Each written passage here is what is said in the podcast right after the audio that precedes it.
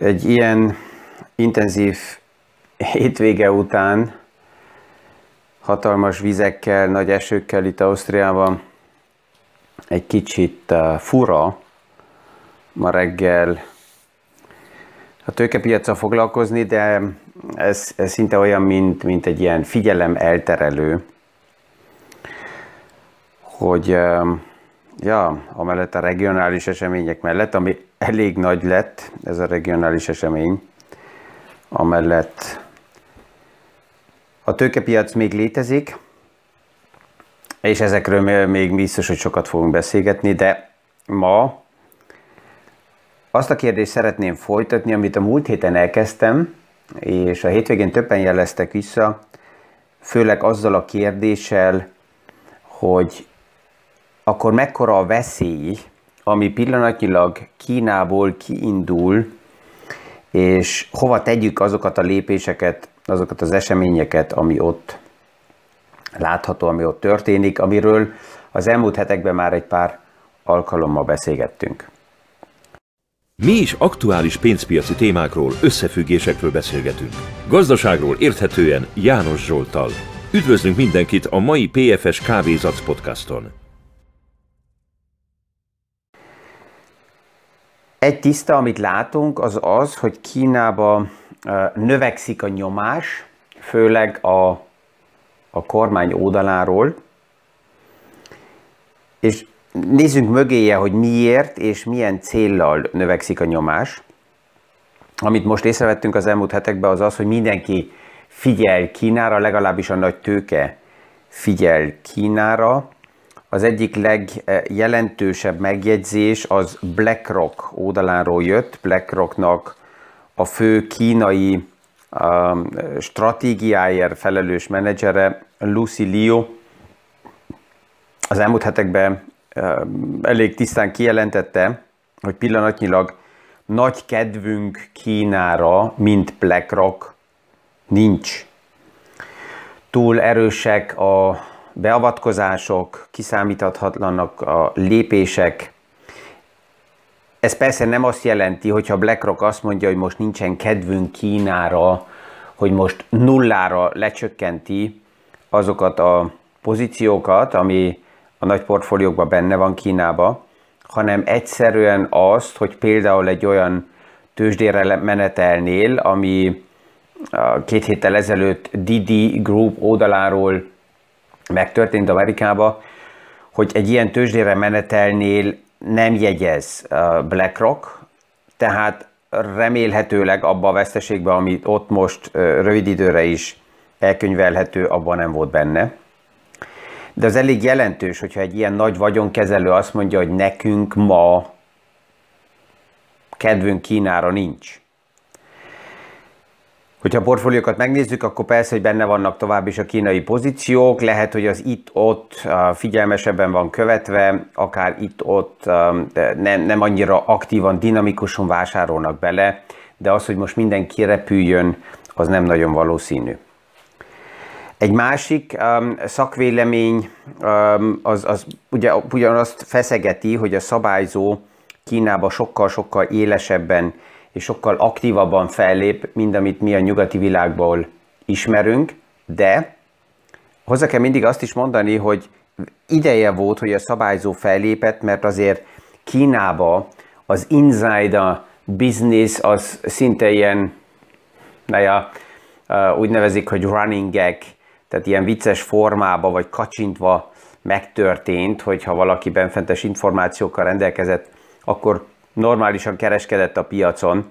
ami ellen persze, hogy fel kell lépni. A piac manipulációja egy intranszparens piacba, és ahol minden megtörténhet,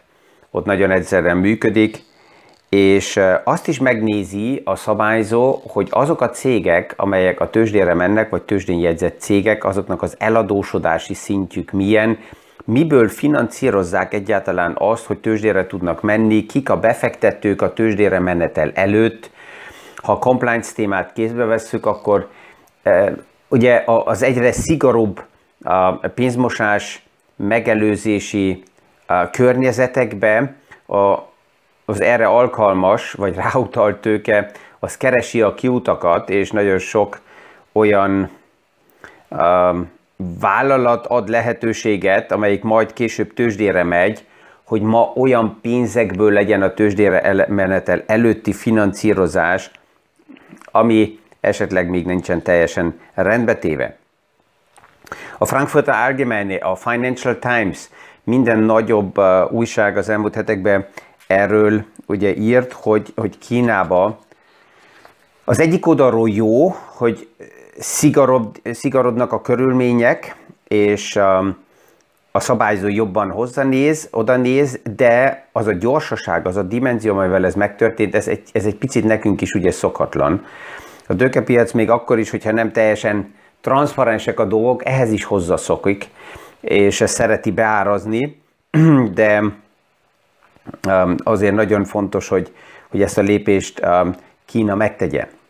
Na most van egy pár befektető is, aki azt a kérdést egyből felteszi, hogy akkor ezek a, a lehetőségek, amit most itt látunk, ez egyből vételi lehetőség,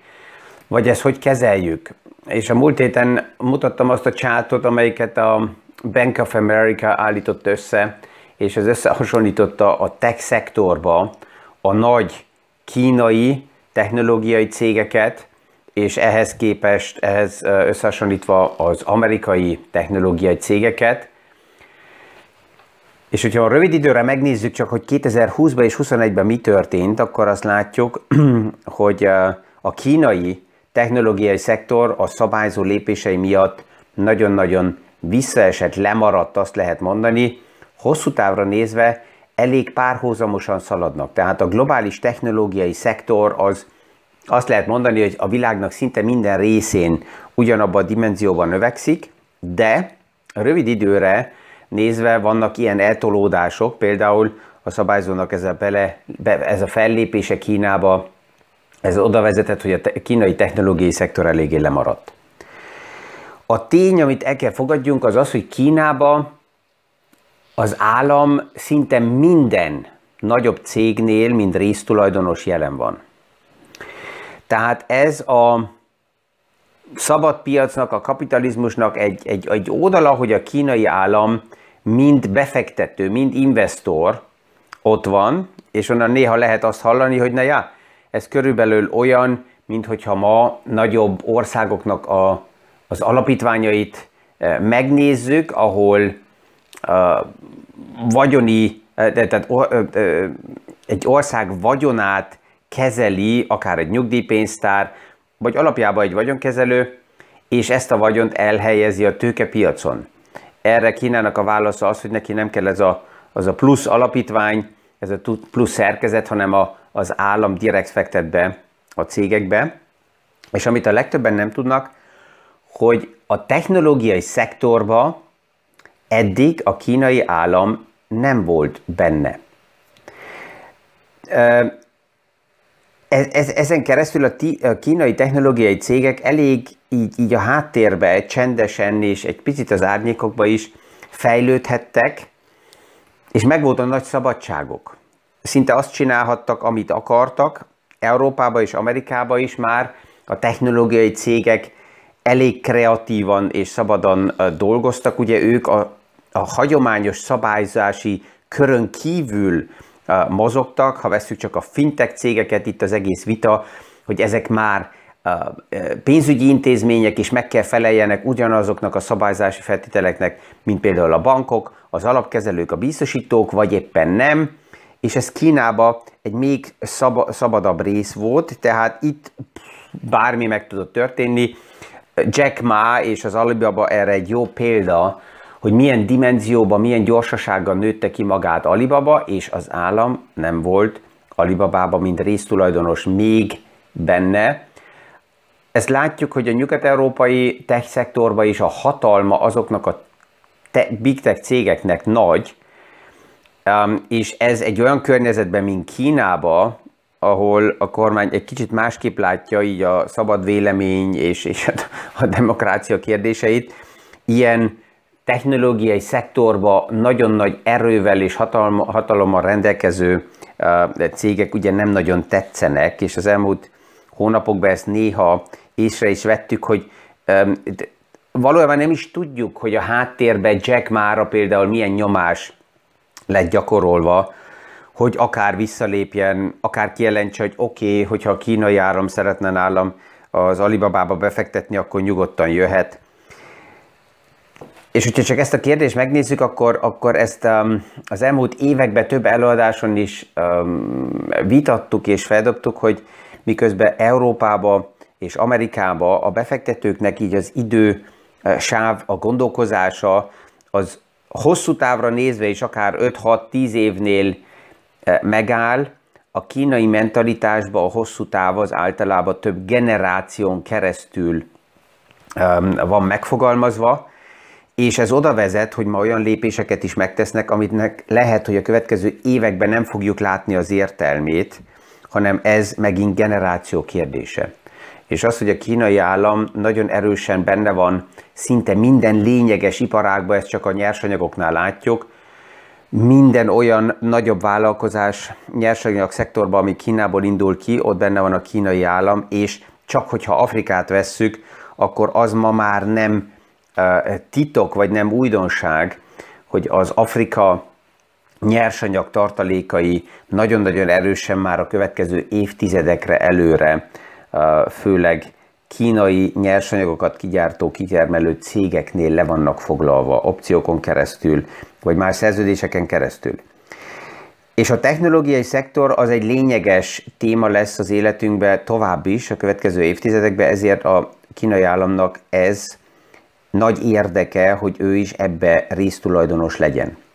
Ez most jó vagy rossz? Na ja, hogyha azt a harcot megnézzük, ami zajlik a nagy technológiai um, regiók között, és itt lényegében azt lehet mondani, hogy Kína, Amerika és részekbe Európa azok a szereplők, akik ebbe a témába benne vannak, Kínának tovább is az az első megfogalmazott célja, hogy szinte minden szektorba és a technológiai szektorba is az első helyre kerüljön, Európát már kielőzte. A következő cél az az, hogy Amerikát is kielőzze, és ebből a szempontból nézve a vállalatoknak, a részvény tulajdonosoknak,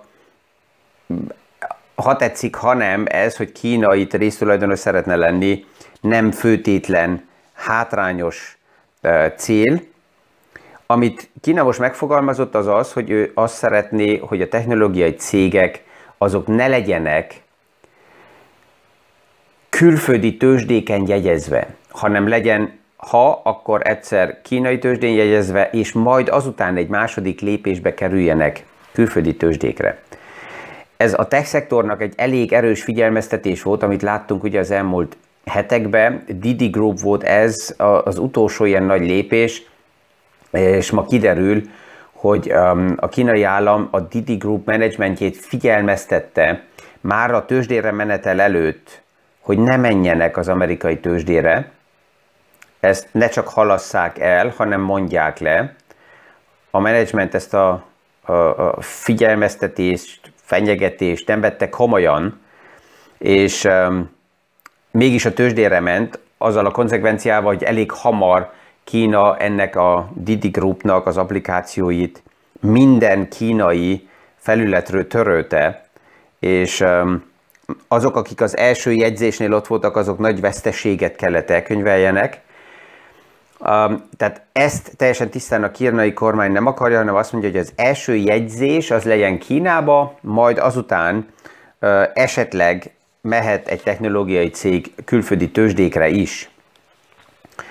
Um, egy, egy ideig ez még fog tartani azért, hogy a nagy tőke tudjon ehhez alkalmazkodni, én abból indulok ki, hogy ennek még nem vagyunk a végén, tehát így 2021 folyamán még több lépést fogunk látni, és ehhez általában a nagy tőke mindig igazodik, alkalmazkodik, és a technológiai szektorban az a jó, hogy nagyon gyorsan tudnak reagálni a cégek. Tehát eltérve um, bármi más nagy globális cégtől, ahol esetleg gyárak, beszállítási uh, láncok, infrastruktúra, nagy investíciók vannak mögötte, a technológiai szektornak ugye az az előnye, hogy nagyon-nagyon rugalmas, és erre az elvárásra, vagy erre a feltételre nagyon gyorsan tud reagálni. És, és ez az, amit, amit biztos, hogy ezek a kínai technológiai cégek is nagyon hamar tudomásul vesznek, és ehhez igazodni fognak. A, büntetések is, amit kaptak a, a, a kínai cégek, azok inkább szimbolikus büntetések voltak. Tehát, hogyha megnézzük, hogy Alibabát mekkora összegre büntették meg, Tencentet mekkora összegre büntették meg, akkor ezek így a napi cashflow-ból kifizetett büntetések voltak, akkorák ezeknek a cégeknek a dimenziója. Ez inkább szimbolikus volt, hogy a, figy- a piac és az egész technológiai szektor erre felfigyeljen, hogy ez komolyan veszik. Hogyha ezt ebből a szempontból nézzük, hogy mi a tervet Kínának, és tovább is az a célja, hogy number one, az első helyre kerüljön minden téma körbe, lehet, hogy ma óvatosabban érdemes figyelni, hogy már letisztult-e annyira a kép, hogy a kínai portfólió részeket újra lehessen megfelelően kiépíteni, de úgy, ahogy a, Lucy Liu is kimondta, azzal, hogy ma nincsen kedvük Kínába investálni, ez nem azt jelenti, hogy nullára kell csökkenteni az egészet. Azonban lehet, hogy elérünk azokra a szintekre, ahol már kedvezőbben lehet bevásárolni, és egyébként nem szabad elfelejtsünk, ez újra és újra a legfontosabb, hogy ahhoz, hogy árfolyamok alacsonyak legyenek, ahhoz, hogy árfolyamok kedvezők legyenek, ahhoz valami kell legyen a piacba, ami elveszi a vásárlóknak az aktuális motivációjukat bizonyos szektorokba befektetni. De aki nem rövid időre játszik a piaccal, hanem hosszú távra gondolkozik, akkor azt tudja, hogy alapjában a vagyonkezelésbe, a portfólió felépítésbe azzal tudok nyerni, profitálni, mint befektető, hogy olcsóbban vásárolok, mint majd később el fogok adni. Tehát, hogyha bármilyen okokból árfolyamok alapjába egy egészséges portfólió összeállításba bizonyos részekbe visszacsökkennek, és ha megnézzük, akkor itt már a kínai tech szektorban 30-40 százalékos visszacsökkenésekről beszélünk, um, akkor, akkor lehet, hogy nem az a ciklikus viselkedés a megoldás, hogy akkor menekülni, és ezt bekönyvelni, ezt a 30-40 százalékot, kivéve, hogyha nem bízok. Tehát ha azt mondom, hogy mint befektető, én lemondtam egy szektorról, lemondtam egy regióról, nem látok fantáziát, nem értek azzal egyet, az, hogy nem értek egyet, abban még mindig lehet fantázia, és ezért kiveszem a portfóliómból. De csak azért kivenni, mert ez az esés megvolt, és azelőtt nem volt meg a tiszta stratégiám, az lehet, hogy már túl késő. Tehát érdemes ezt a témát tovább is figyelni, az a cél, hogy az első helyre kerüljön Kína, ez nem azt mutatja, hogy teljesen el fog tűnni a piacokból, az aktuális események ezek megint segítenek, akár egy ilyen uborka szezonba is, amit néha egy páran azt mondják, hogy nyáron nem történnek események, ez segít átgondolni, hogy a portfóliónak mekkora része van direkt, indirekt, lehet, hogy nem is direkt kínai eszközökbe és kínai tőzsdékbe vannak a befektetések, hanem a perifériába, körbe, és ezt érdemes megvilágítani. Ezzel remélem, hogy a mai nap is sikerült ebbe a hétbe ezzel a, ezzel a szemszöggel um, egy új gondolatot adni, és um, ezzel indulni, és egy kicsit higgadtabban kezelni azokat az eseményeket, amit Kínából látunk, és tovább is látni fogunk, ennek még nem vagyunk biztos a végén. Mint mindig, köszönöm mindenkinek ma reggel is az idejét, a gondolatát, a lájkot, a megosztást, azt mind mindig um, szívesen fogadom. További sajnos csak az Apple podcast felületeken lehet intenzívebben kommentálni a podcastokat, de gondolatokat, kérdéseket, megjegyzéseket lehet nyugodtan e-mailbe is és már formába küldeni. Hónap este fogja Ligetfalvi Erika és Török Néványi Ildikó a PFS divány beszélgetést megtartani és ott amennyibe lehet, persze, hogy már kialakultak körülbelül a kérdések és a témák, de lehet, hogy apropóból még jön olyan téma, amit be lehet építeni, és akkor ez is érdekes tud mindenkinek lenni. Ezzel ma, ma reggel is elbúcsúzok a viszonhallásra a hónap reggeli kávézac podcastig. Mi is aktuális pénzpiaci témákról, összefüggésekről beszélgetünk. Gazdaságról érthetően János Zsoltal. Üdvözlünk mindenkit a mai PFS Kávézac podcaston!